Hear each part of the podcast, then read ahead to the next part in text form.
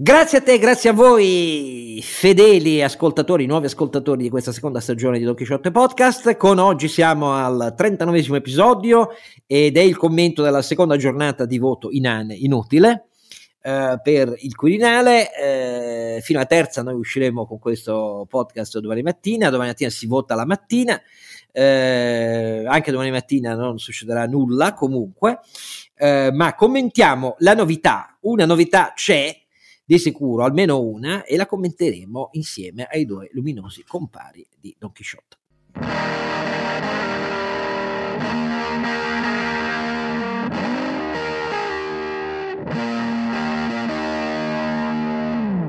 E insieme a Don Chisciotto Oscar Giannino, eh, come ieri e come sempre, i suoi due fari per investigare il futuro, e cioè eh, si comincia con Sancho. Renato Cifarelli, che vi ricorda il nostro sito che è donchisciottepodcast.it. Lo sanno, ormai lo sanno. Lo sanno, lo dai, sanno, lo sanno. Lo sanno. E, Beh, ma io spero sempre che ci siano nuovi ascoltatori che vengono qua a nariciare verissimo, cosa pensiamo verissimo, verissimo, di questo passaggio. Dai. Io devo aggiungere che sono in attesa di capire, eh, di mettere le mani sul, sul, sul, device che mi è stato inviato per registrare sul telefonino il daily. Appena ci metto le mani e capisco come funziona, comincio a fare anche il daily. E, naturalmente spererei che prima finisca eh, il Toto Quirinale, ma magari invece no, perché qui siamo ancora a caro amico, per così dire. Il secondo compare è ovviamente Ronzinante. Caro Alberto Carnevale Fecchi, ti ricordo che il daily lo stiamo facendo in questo istante, quindi certo, un certo, daily certo. notturno, Ma perché qua dobbiamo anche- aspettare che, si, che, come dire, si depositino le polveri di questo bailamme politico, però è, è un daily. Certo. Allora, il, ehm, come era facile prevedere, eh, la convenzione di San Paolo, che si celebrava in occasione, in coincidenza col secondo voto per il Quirinale, non ha portato eh, grande eh, sconvolgimento, non si è convertito nessuno o quasi. E do- domani invece al terzo voto è il ventottesimo anniversario della discesa in campo di Berlusconi, il famoso discorso registrato con la calza sulla telecamera. Sono passati 28 anni, piffero. E, e vediamo questo anniversario se sarà più o meno fatale per la Repubblica, ma io credo che anche domani non si andrà molto lontane. Ma, ma, caro ascoltatore, cari ascoltatori di questo podcast, come avete potuto vedere nella seconda giornata, questi tre sfessacchiotti Don Chisciotte ci vedevano un po' bene perché che cosa è successo nella seconda giornata? Nella seconda giornata è risultato sempre più evidente intanto, questo mi dispiace dirlo, ma intanto sembra proprio che sia così, le difficoltà per eleggere Draghi sono crescenti e oggettive, che sono trasversali eh, a ogni schieramento, chi per una ragione, chi per l'altra, chi per una ragione perché eh, nei 5 Stelle lo vedono storto, chi per l'altra perché si teme il tracollo verso le elezioni e questo è diffuso più o meno dovunque, ma insomma esiste allo Stato, poi tutto può cambiare, ma insomma mi pare un po' improbabile, una maggioranza abbastanza trasversale che per ragioni diverse non è per niente convinta del modo in cui Draghi l'ha chiesto e del fatto che sia opportuno. E allora, poi commentiamo anche gli sviluppi di giornata, però parlando con grandi elettori che si avvicendavano al voto, quello che è iniziato a emergere è stato che tutti iniziano a dire ma quali sono le condizioni per convincere Mattarella a restare? Perché così non salta, così si evitano scornate che fanno sempre male sui nomi, si evitano prove di forza, il governo resta e va avanti. E vabbè, e, e a quel punto ci facciamo l'ultimo anno prima delle elezioni in cui meni- ci meniamo tutti, però almeno evitiamo il tracollo, sia quello delle elezioni anticipate, sia quello di un governo che balla al punto tale da farci rientrare in emergenza dopo qualche mese, perché a quel punto facciamo elezioni funestate da una nuova emergenza internazionale, economica, mh, spread, quello che volete. Allora, questo stato d'animo ha iniziato a far interrogare tutti, di cui i commenti che avete visto sui siti dei, dei giornali, che fine a, a scrutinio raggiunto hanno iniziato tutti a dire, ma Mattarella però, Mattarella, se lo vota una maggioranza almeno equivalente, come disse Draghi a dicembre, eh, a quella che sostiene il governo e a cui non manchino certo centinaia di voti, beh, sarà ben difficile che, Quirinale- che Mattarella possa davvero dire no. Ecco, questa cosa va intanto registrata perché nella mia personale opinione, poi sentiamo i miei compari, è da tenere belli sul tavolo e se io stessi in Parlamento consiglierei cioè già giornalista in Parlamento, non da parlamentare, consiglierei ai grandi elettori di pensarci molto bene prima di scartarla, perché è la soluzione, come abbiamo detto ieri, Carlo Alberto, grazie, più ragionevole che ci ha portata di mano. Non ho detto che sia la più fantastica, perché è l'ennesimo sconfitta della politica che si gonfia le gote ma poi non ha soluzioni, è la più ragionevole, per così dire, visto che i rischi ci sono su tutti gli altri tavoli. Sviluppo di giornata, dico la mia e poi vi passo la parola. I Salvini Kingmaker eh, esordisce con tre nomi di cui sa benissimo che nell'incontro di domani con la sinistra, che non credo che sarà come ha proposto Letta, Enrico Letta ha detto ha subito commentato i tre nomi del centro-est dicendo ma nomi interessanti e sicuramente degni di attenzione, cioè è stato molto cortese. Eh, poi naturalmente quei tre nomi non sono accettabili dal centro-sinistra per ragioni varie diverse, eh, la Moratti, eh, Pera e Nordio. Però poi ha proposto anche, ma dovremmo domani darci l'idea che un metodo comune, cioè ci rinchiudiamo in una stanza, buttiamo la chiave fino a che non abbiamo la soluzione. Non credo che sarà ancora così domani, però apprezzo l'idea che Letta dica bisogna che ne usciamo rapidamente, perché sennò qui perdiamo sangue tutti. Questo è, la, è la, il sottinteso di quella dichiarazione. Le ragioni per cui quei tre, tre nomi non sono in cima la possibilità deriva dal fatto che nel frattempo il centrodestra iniziava a trattare sul nome vero sul quale si potrebbe riservare una prova di forza, che è la Casellati, non è Caschini, non è, che è la Casellati. Allora, che anche la Casellati abbia i titoli, non spetta a me dirlo, a me scappa un po' da ridere, ma mh, non è questo il punto, però il punto è che Salvini ha vissuto questo primo giorno di Kingmaker prendendo tempo, come è evidente, tenendo insieme il centrodestra e, e con l'accordo del centrodestra poi provando a iniziare a dire ma noi avremo la Casellati. Vediamo domani cosa succede, però questa è una strada che porta ancora non a soluzioni concordate. Ripeto, la soluzione concordata è lì davanti agli occhi di tutti se sanno vederla. E per il momento mi fermo qua. Eh, ci sono molte altre cose su cui poi andiamo perché vedrete che facciamo un esame del, del, degli sviluppi eh, abbastanza breve, ma ci sono tante cose su cui fare alcune riflessioni concomitanti, ma intanto comincia Carlo Alberto.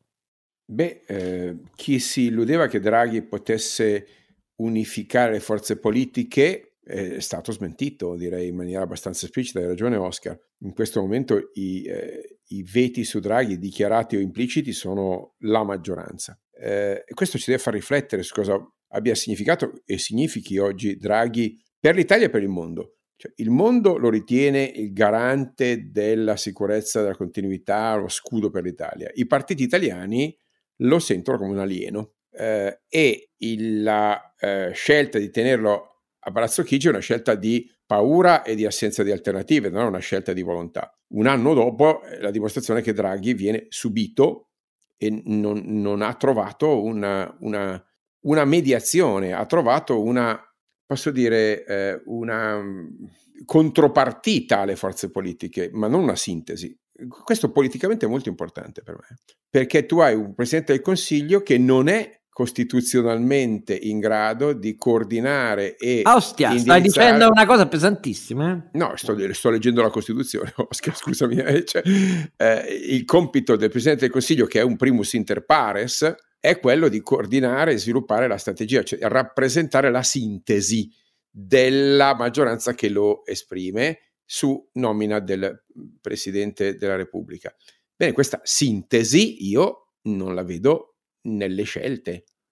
Eh, a me sembra, e lo dico sai con un rispetto sacrale. Ma non la, non la vedi perché negli ultimi mesi Draghi ha pensato che cedendo eh, te l'ho detto che è compravendita, ho detto che è una ah, contropartita sintesi. adesso, compravendita. Contropa- eh, beh, compravendita, eh, contropartita, alla fine però la sintesi è un'altra cosa, cioè, mentre la compravendita è una transazione... dandogli la, più spazio la... in legge di bilancio i partiti gli avrebbero reso la gratitudine e lo eh, avrebbero... ma vedi che è un patto di scambio e non è una sintesi.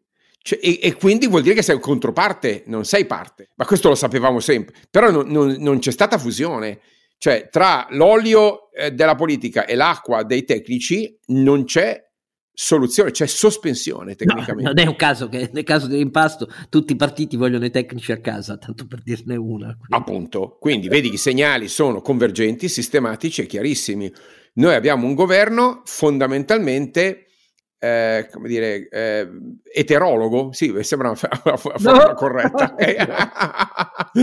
un governo eterologo per fecondazione eterologa che non, non produ- sta producendo crisi di rigetto, evidenti. Quindi si stanno ingannando i signori all'estero che ancora guardano a Draghi come al garante. Ah, vabbè, ma tu vuoi che non resti Draghi al governo? No, no, io ovviamente mica sono scemo, cioè è ovvio che deve rimanere, è ovvio che per, per chi devo tifare, non ho capito questa banda di sciammannati, è ovvio che tifo per Draghi, però un conto è se mi chiedi di fare, Oscar, è un conto se mi chiedi di fare un commento rigoroso e analitico. Il commento rigoroso e analitico è che oggi noi abbiamo un Presidente del Consiglio che non sta svolgendo le funzioni che la Costituzione gli attribuisce e lo dico ovviamente con grande prudenza, con grande senso di responsabilità, perché sono preoccupato del fatto che questa rottura prosegua nel corso di quest'anno. Per cui l'effetto non può che proseguire sotto le appunto la continuità del governo è una continuità azzoppata, caro Oscar. Fammelo dire con estrema chiarezza. Sono preoccupato per questo. Ci ho detto, non lo so. Del resto, una, una, legislatura iniziata col Conte 1 e Conte 2 certo, Conte e significa che si raddrizzi in extremis. Ecco. Ma, ma, intendo dire che l'assetto istituzionale avuto da Mattarella l'anno scorso si sta collassando. Ora, la presenza di Mattarella almeno ne garantirebbe la continuità, fammi dire. È posticcia, ma almeno c'è il garante ultimo, quello che l'ha voluta e non gli puoi dire di eh, no. Diciamo perché... che la presenza di Mattarella garantisce la continuità di un processo di usura di efficacia in costo, evitando l'esplosione. Ecco. Esattamente. Se arriva una Casellati o dei Serbelloni Mazzanti vien dal mare, io sono preoccupato che questa cosa ovviamente rinculi No, eh, questo eh. io ho pochi dubbi. Se arriva. Ah, pochi dubbi, no? io sono preoccupato. Il colpo di forza del centrodestra che passa è per andare alle elezioni anticipate, appunto. Quindi vedi che siamo all'eterogenesi dei fini? È per quello che dico che se non votano Mattarella, quelli del 5 Stelle e PD si beccano la sola delle elezioni anticipate. Eh beh, io la vedo così, Oscar. Poi, come sempre, di, capis- di politica capisco niente, però teoria dei giochi, un filino. Eh. Ehm, e è per quello che trovo che sia nell'interesse sicuramente del centro-sinistra, ma, ma, probabilmente anche di Forza Italia, votare per Mattarella. Ovviamente sulla Lega, la Lega dal mio punto di vista non è un partito, c'è Salvini che fa la sua, la sua gioco, cerca di fare il kingmaker, non è capace, non è capace, non, lo vedi che non è credibile, lo vedi che qualsiasi cosa dica non ha effetti, di, non è autorevole. E, e, i suoi governatori che invece ancora una volta dimostrano di, di essere la Lega, fammi dire, quella storica, quella del territorio, del pragmatismo, delle, delle scelte concrete, del, del raziocinio. Eh, eh, e infatti ah, alcuni voti andati a Bossi tra i tanti voti dispersi testimonia che c'è qualche leghista che gli manda un segnale a Salvini eh, perché quelli sono vabbè comunque il quadro è che Draghi secondo noi secondo me in, in, in alcuni anni non ci va dal mio punto di vista non ci merita di andare ma io dubito che a questo punto abbia eh, vista l'evolversi, abbia anche la capacità di recuperare quel ruolo di sintesi che, ripeto, la Costituzione gli attribuisce e che è fondamentale che continui a fare e che ha fatto per i primi sei mesi del suo mandato, ma vedo sfilacciarsi oggi questo ruolo, sono preoccupato in questo senso, che è appoggiato a Palazzo Chigi, non è seduto a Palazzo Chigi dopo questa eh, surreale valzer di, di, di schede bianche che in realtà cela semplicemente l'incapacità dei partiti di, di, di, alla fine trovare una sintesi nazionale. Qui c'è il fallimento istituzionale esplicito, noi dobbiamo, noi, i grandi elettori, devono eleggere il rappresentante dell'unità nazionale, questo sta scritto nella Costituzione, e non sono capaci di farlo. Questa, Oscar, è una cosa molto grave. È grave, ma è la fotografia di questo sfilacciamento politico un, e del resto. Di una unità nazionale che non esiste in questo momento. Ma non esiste perché, signori, noi siamo stati il paese da cui venivano da tutto il mondo a studiare il populismo, cioè con la maggior percentuale di eletti e di voti raccolti alle elezioni da partiti eh, populisti sovranisti. E siamo stati questo, non è che Bannon venisse in Italia, il mitico Bannon, eh, a, a, dire che era, per così dire, il banco di prova di tutto il mondo occidentale, naturalmente lui era entusiasta di questa di questa svolta italiana. L'effetto è che raggiungi dei picchi di frantumazione di fronte al fatto che poi la realtà è piuttosto delle parole d'ordine dei sovranisti. I sovranisti portano a sbattere, come è evidente, un paese trasformatore che sta nell'Unione Europea e nella Nato, eh, lo portano a percuotere la testa contro il muro. Eh, questo è il punto. E questi riflessi condizionati ci sono ancora perché Salvini, che nel pieno della, crisi, della crisi ucraina chiama l'ambasciatore russo, cioè, capito? Un conto è gli americani parlano con i russi, i vertici europei parlano con i russi per dirgli signore se tu muovi un passo sull'Ucraina ti becchi un fracco di casini e lui parla ai russi per dire ma voi mi assicurate che naturalmente non farete niente di male vero? cioè, che è una posizione paradossale eh, però è la posizione della Lega di Salvini è la posizione con cui i 5 Stelle ci hanno fatto firmare eh, il, l'accordo con i cinesi in splendido isolamento e non ottenendo niente in cambio se non la posizione di caudatari e, e, questa è gente così cioè, del resto però l'hanno eletta gli italiani eh. Eh, non ce lo dimentichiamo, caro Alberto, quindi non è che la politica non è all'altezza.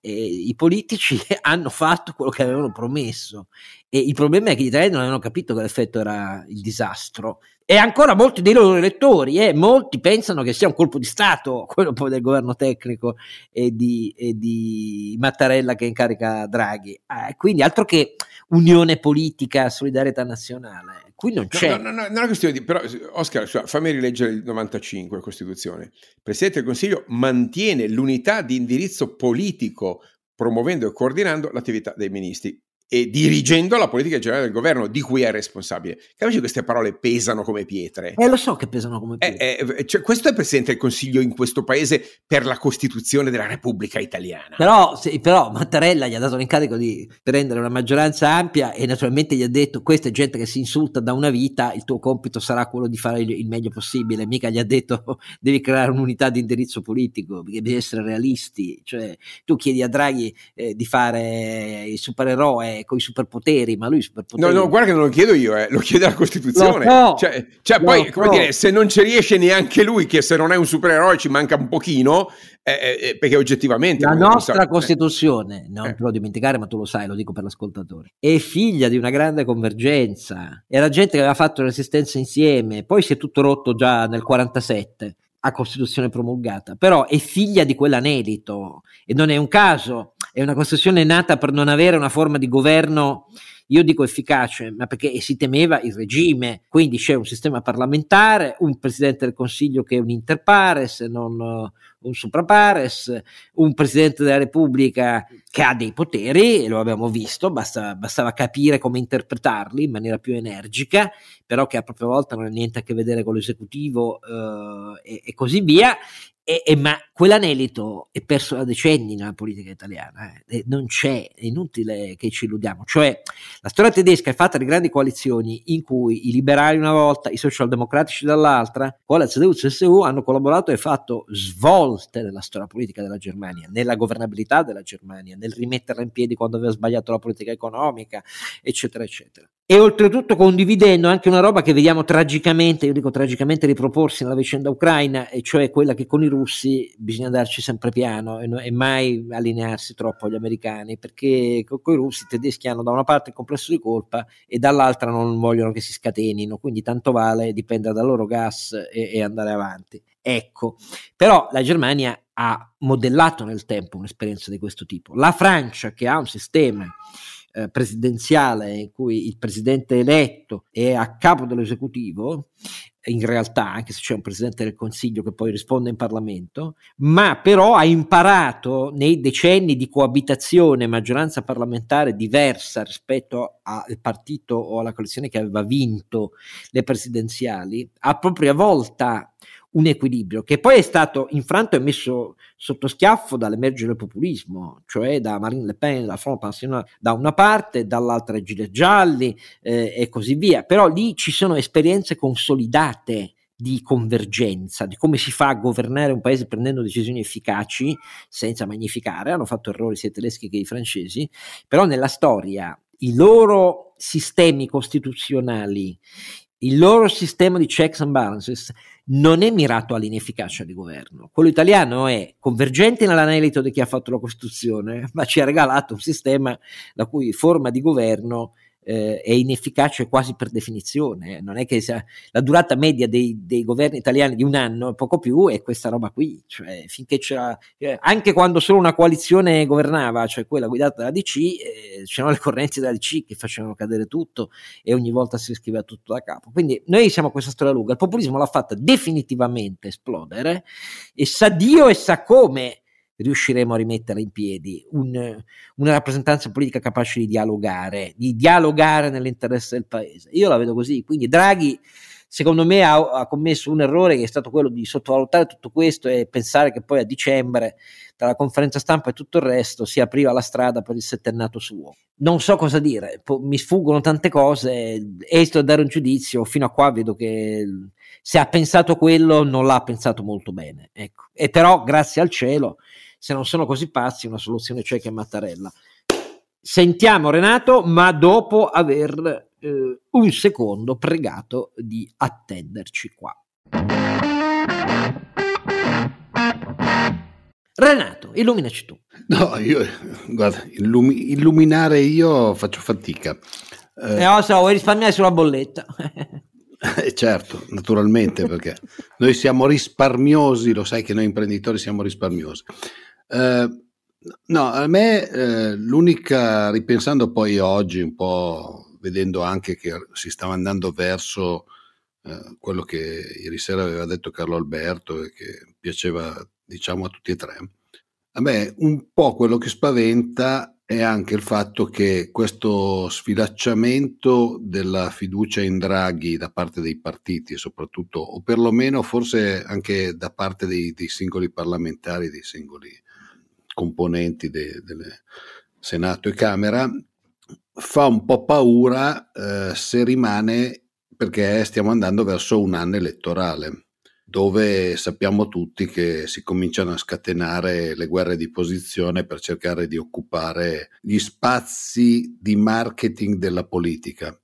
Perché poi molto spesso eh, io ho sempre la sensazione che, come accade in tutti i settori, ci sia una occupazione dello spazio cioè, eh, se uno vede un buco e quel buco può portare qualche voto, ci si infila e cerca di occuparlo. Al di là di, di quella che potrebbe essere poi la coerenza di fondo di un programma di partito o di, o di un programma di una coalizione e cose di questo genere. Cioè abbiamo visto un sacco di volte elementi discordanti nei posizionamenti dei partiti che eh, se uno li guarda dal punto di vista così della, della, coerenza fa fatica a capire.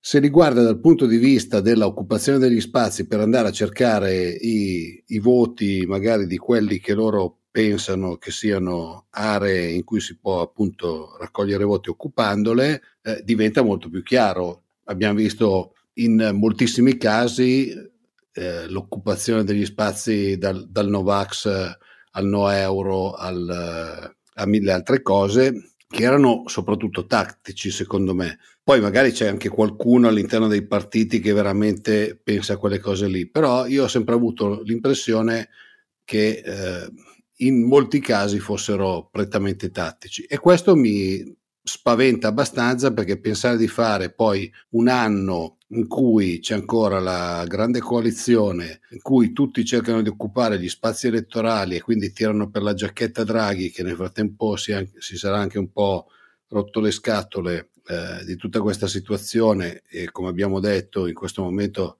sta già eh, avendo difficoltà a coordinare l'azione di governo, la vedo abbastanza preoccupante, soprattutto per le cose che abbiamo già accennato ieri sera e che, di cui parliamo sempre, in un momento in cui le nubi all'orizzonte, cioè all'orizzonte non abbiamo il sereno, tanto per intendere, non sta arrivando il bel tempo.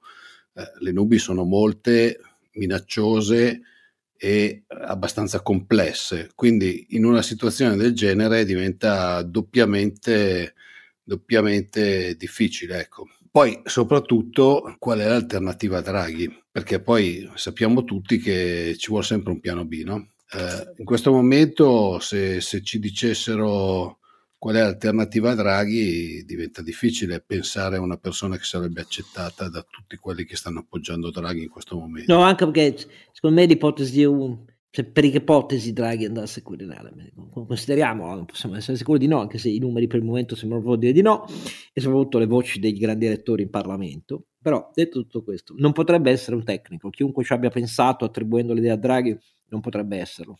E a quel punto auguri a essere un politico, perché nel governo ci sono tesi così contrastanti che significa che il governo non si fa si va a votare, io la vedo così. Dopodiché, se, se, se posso dirvela tutta, se fossimo in quelle condizioni, meglio votare che fare eh, un anno di follia, eh, perché in un anno di follia... Sì, il problema vero è che eh, Cosa esce dopo lo sappiamo, eh, ma questo però sappiamo tutti che c'è una, quota, c'è una, quota, abbastanza importante dei parlamentari ecco, attuali che, è quella, che volterebbe anche Belzebù. Che è quella su cui conto per confermare Mattarella, se posso dirti la verità. Cioè, come abbiamo spiegato ieri, i 90 del gruppone misto e gli almeno altrettanti di, che non rispondono più a nessuno, che sono quelli necessari anche per avere la maggioranza relativa, cioè la maggioranza assoluta, la metà più una, voglio dire, dal quarto voto, ecco, nella testa di questi questa preoccupazione c'è come, e molti 5 Stelle c'è come, siano essi eh, di Maiani, Contiani, Grigliani, quello che volete. E quindi ecco, io penso un ragionamento che è quello del minore dei mali, non il first best, neanche il second best, a dirvi la verità. L'uni, la cosa che voglio dirvi è che in questa condizione di stallo, sia anche del tutto attenuata la capacità del governo di rappresentare uh, un interlocutore valido uh, per la linea prevalente della Nato nell'Occidente, perché alla telefonata americana di, di Draghi l'altro ieri oramai, come perché ci ascolterete che è mercoledì mattina o mercoledì pomeriggio, e l'Italia ha avuto un, una domanda chiara a cui rispondere. Vi rifaccio il quadro. Uh, mentre eh, la posizione è molto energica nel dire a Putin che il suo documento è irricevibile, quello che aveva consegnato a dicembre, in cui chiedeva il ritiro di tutti gli asset NATO dai paesi NATO che sono entrati nell'alleanza nel post 2003.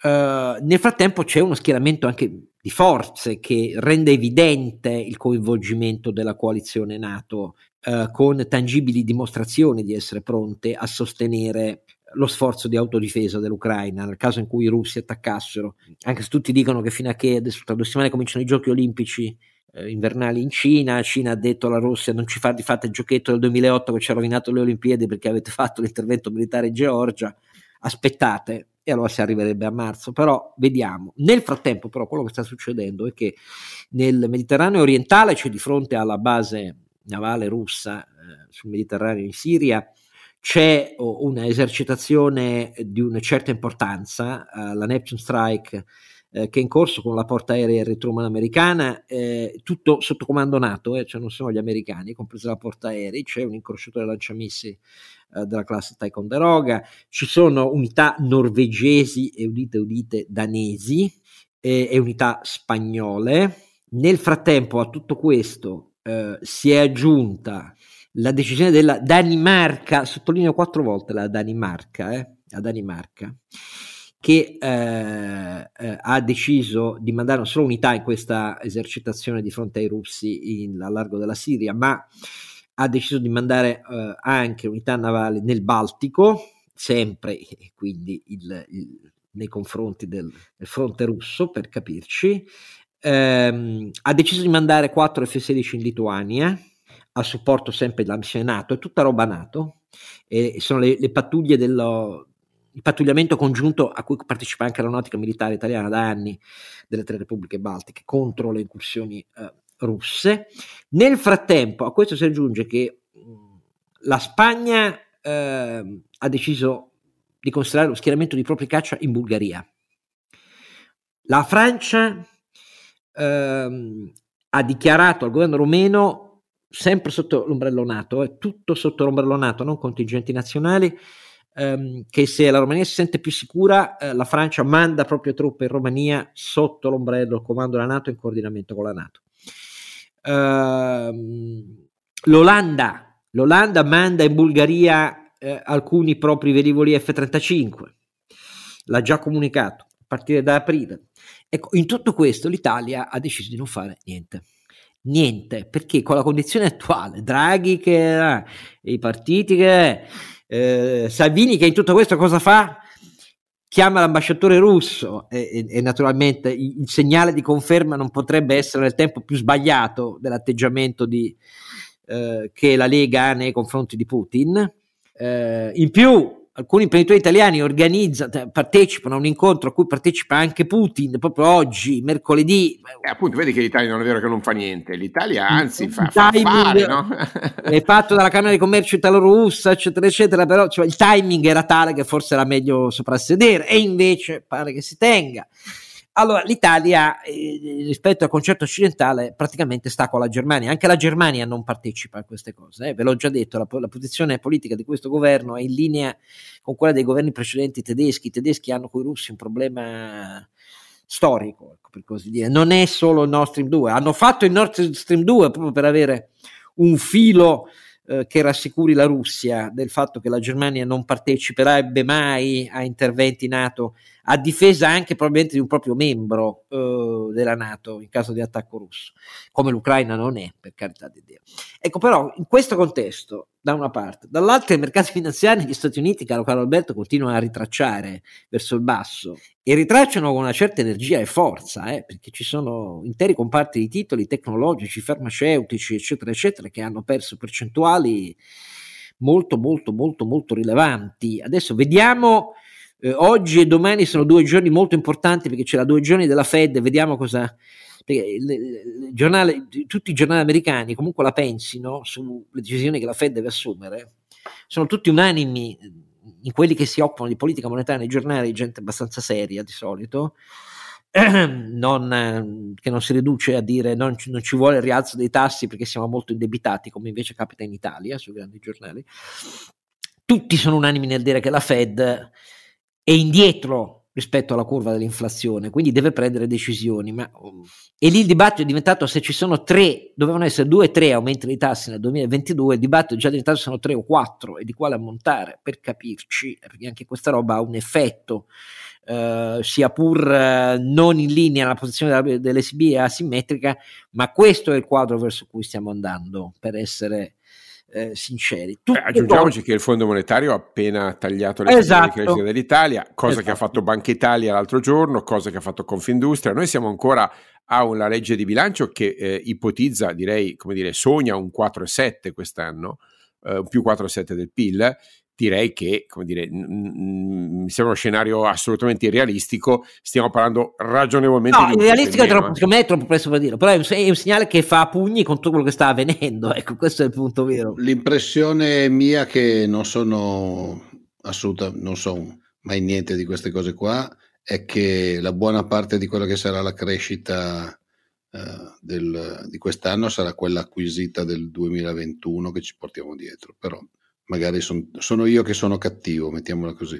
Cioè quella, tutta quella parte del 2021 è quella che poi fa da trascinamento. Sì, a nord è vero, dobbiamo dire che il Fondo Monetario ha tagliato le stime di tutto il mondo e dell'Europa, quindi non è una cosa specifica per l'Italia. No, no, ma io parlo, io parlo, parlo di quello, cioè l'avevo accennato anche, mi sembra, nella, nella puntata di ieri, quello che a me fa paura è che c'è un rallentamento a livello mondiale e siccome noi ci siamo tenuti in piedi grazie alle esportazioni, se rallenta il mondo, rallentano anche le esportazioni, non può andare diversamente. Insomma, siamo dei fenomeni, oppure anche perché noi poi non dimentichiamoci che tendenzialmente siamo molto eh, squilibrati come export e quello che è cresciuto molto negli ultimi anni è soprattutto sui beni di investimento. Quindi al, appena rallenta un po' la crescita del PIL, i primi che soffrono sono i beni di investimento. Di Macchine industriali, automazione industriale. A, a, a naso, eh, adesso detto proprio no, non da economista, ma da quello che va in giro con la valigetta a cercare di vendere, ecco, mettiamolo così. Insomma, eh, tutte preoccupazioni che nei grandi lettori forse non ci sono per niente. È abbastanza impressionante come l'assenza totale di qualunque riflessione raccolta dai colleghi giornalisti in Parlamento sullo scenario internazionale, eh, perché veramente significa stare in una campana di vetro fuori dal mondo, per così dire. Non solo, cioè inflazione, costo dell'energia, eh, comunque ancora dire, una coda sul Covid che vede l'Italia neanche prendere in considerazione l'ipotesi di cambiare per esempio le normative sui flussi turistici, quindi di fatto stiamo regalando la stagione invernale ad Austria, alla Francia e, e alla Germania, cioè per essere chiari, quindi non, eh, par, parlo della stagione invernale alpina, no? Eh, perché, perché con... Uh, le norme un po' contraddittorie, un po' incomprensibili, di fatto non, non, non stiamo favorendo né eh, i, i, viaggi turisti in Italia né addirittura il ricongiungimento delle famiglie in Italia. A me sembra un atto di, di grande superficialità e, e, e, di autolesionismo anche in questo caso qua, a fronte ovviamente di quante evidenze scientifiche a favore di una norma di questo genere due anni dopo senza dati, senza modelli, senza tracciamento, quindi capisci che siamo all'arbitrio, mentre siamo alla certezza del danno economico. Io capisco quelli che sono esasperati, francamente li capisco. Poi sento la vera... La, la, la, se, cos'è che ho letto oggi? Che la Lega propone scostamenti di bilancio dell'ordine di 30-50 miliardi. Esattamente. Eh, ma, ma, ma, Oscar, ma io non lo so se i miliardi ormai li, li stampiamo, no? cioè, ma ma, ma, non so se si rendono conto questi signori qua, no? ma il mercato non l'accetta questa cosa qua. No?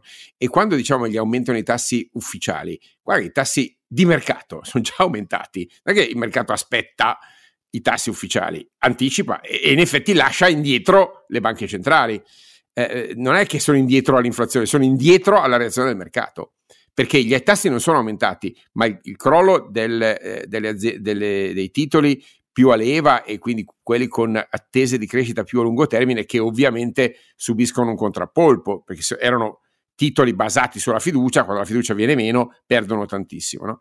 Ma non è, cioè, sono tutti segnali che il mercato ha già incorporato un, una, un, ritracciamento della politica monetaria, quindi e, e, questo vuol dire che il nostro debito, che ci piaccia o meno, costerà di più e sarà più difficile da piazzare. E questi stanno pensando di fare che cosa? Aumentarlo di ulteriori 10 miliardi 20 giorni dopo aver approvato eh, una legge di bilancio, anch'essa peraltro con allocazione di spesa tutt'altro che coerenti con logiche di crescita. Quindi non mi sembra che il mercato digerirà facilmente altre decine di miliardi di... Eh, di, di Guardavo di... Il, il, la presentazione, è stato eh, pubblicato il nuovo sito dei Copernicani dove c'è il bilancio dello Stato, sai che c'è quella sito per interrogare eh, eh, certo, sì, sì. il bilancio eh, dello Stato. Facciamo un servizio no? di grande trasparenza ai cittadini italiani perché diamo un, un, un dashboard di, di analisi. Di come è fatta la legge, come, la legge di, bilancio. Spe- come no, spendono i nostri soldi. Lo Stato non lo fa, lo facciamo noi e lo facciamo noi copernicani, ricordiamo. No, beh, lo facciamo anche, lo facciamo anche grazie al fatto che lo Stato ha fatto gli open data. Comunque, eh, detto questo, un, stavamo guardando, eh, ci sono quest'anno rimborsi titoli per 275 miliardi, che vuol dire che eh, ci sarà da finanziare 275 miliardi di emissioni più eh, il debito. Se eh, comincia a rallentare il, la, l'acquisto di titoli della, BC, della BCE, è vero che ha detto che riacquista i titoli che vanno a scadenza, però insomma non è che siano proprio due soldini da, da, da raccogliere sul mercato soprattutto comincia a diventare poi un problema di tassi per raccoglierli. Questo è quello, è quello che è preoccupante dal punto di vista macroeconomico per chi, per chi poi fa impresa e quindi deve andare a finanziarsi sul mercato. Uh, io vi aggiungo una cosa, eh, so che si, si, sta già diffondendo l'idea che il peggio è passato, eh, però scusate un secondo, eh, se vi do i dati dei morti per Covid, cifre ufficiali, degli ultimi 28 giorni. Guardiamo i grandi paesi d'Europa occidentale. Mm. Allora, Italia, in questo momento, guardando il dashboard del John Hopkins, eh, gli ultimi 28 giorni sono 7122 le vittime di Covid in Italia. Sono più che nel Regno Unito, dove comunque sono cresciute pure loro, sono 5.950. Sono uh, più di quelle, lasciamo perdere la Spagna perché ovviamente sono 2855, però guardiamo i, i paesi eh, con cui direttamente fare raffronto. Le nostre 7000 rotti sono più dei 6100 eh, tedeschi e, e, sono più dei 5000 rotti francesi. Ecco, io non riesco a stare molto tranquillo per mia sensibilità personale sul fatto che eh, siamo di nuovo, di nuovo um, a quest'ordine di cifre. Eh, sì, mi auguro che si abbassino, però insomma ci siamo capiti, ecco, cioè, ehm, l'ottimismo a ondate che c'è a ogni picco da cui scendiamo di qualcosa non c'è del campo di fronte al fatto che dovremmo considerare che questa battaglia è molto lunga eh, e incerta perché non sappiamo quale variante può arrivare con quali effetti rispetto alle coperture vaccinali attuali ehm, i guariti di Omicron non sono immuni da Delta, perché il Delta continua a girare e così via. E, questa roba anche conta perché questa guerra è una guerra di lungo periodo. Eh, io capisco la voglia di normalizzarsi per quello che riguarda le misure economiche, ehm, però nella vita quotidiana il normalizzarsi, se diventa indifferenza al fatto che poi i morti continuano a essere di quest'ordine di grandezza, non mi convince per niente. Ecco, questo ve lo dico perché anche se sono molto consapevole della necessità di vita normale, eh, detto questo, questo doveva spingere a evitare le tassonomie settimanali di cosa è lecito e cosa no. Ecco, perché... Esatto, doveva spingere all'obbligo vaccinale universale. Oscar, scusa, di cosa stiamo parlando? Se, cioè, no, non è ponendo eh, vincoli burocratici e abbastanza assurdi e scientificamente non fondati che risolvi il problema. Eh, il Green Pass... Beh, però diciamo che dicendo agli anziani che non possono andare a ritirare la pensione gli è andato una discreta botta. Insomma. Però, però quella, quella, cosa del DPCM lì è passato senza reazioni, eh, pensano solo tutti al Quirinale, è fantastico questo paese, cioè eh, corrono tutti al magnete del giorno. Eh, un paese in cui il dibattito pubblico sulle cose di medio-lungo periodo non è proprio, non, non, ci riesce proprio, per così dire. Allora, detto... no, no, abbiamo, abbiamo, l'incapacità, devo dire che deve essere qualcosa nel DNA, nell'acqua o cose di questo genere, perché è una cosa che poi va detto, si ritrova in tutti gli ambienti e non solo in politica molto spesso. Non, cioè, la capacità di pensare al futuro in modo strutturato non è un difetto ah, no, so solo politico, no no no è un difetto eh. dell'intero dibattito pubblico cioè ci mancherebbe altro. È un difetto che detto tutto questo domani diciamo anche qualche parola in più perché per il momento ci fermiamo ma diciamo qualche parola in più su quello che bisogna sperare. Se il governo non salta si fa se il governo cambia non si fa. E cioè questa bellissima offerta di MSC con Lufthansa per eh, acquisire una quota che dia la maggioranza a questi due soggetti del soggetto ITA, eh, l'apertura del data room per 60 giorni ITA con Altavilla, il presidente Altavilla che voleva mirare fin dall'inizio a questo e se ci riesce è un capolavoro di Altavilla insieme al suo anche amministratore delegato Lazzarini ma soprattutto di Altavilla. Se il governo cambia questa roba viene fermata per la centesima volta rifacendo lo stesso errore che rifacciamo da 25 anni sull'ex Alitalia e però di questo parliamo meglio, parliamo meglio domani. Intanto grazie ai miei compari, eh, buon terzo giorno di votazioni, ma ricordatevi, Mattarella c'è ancora.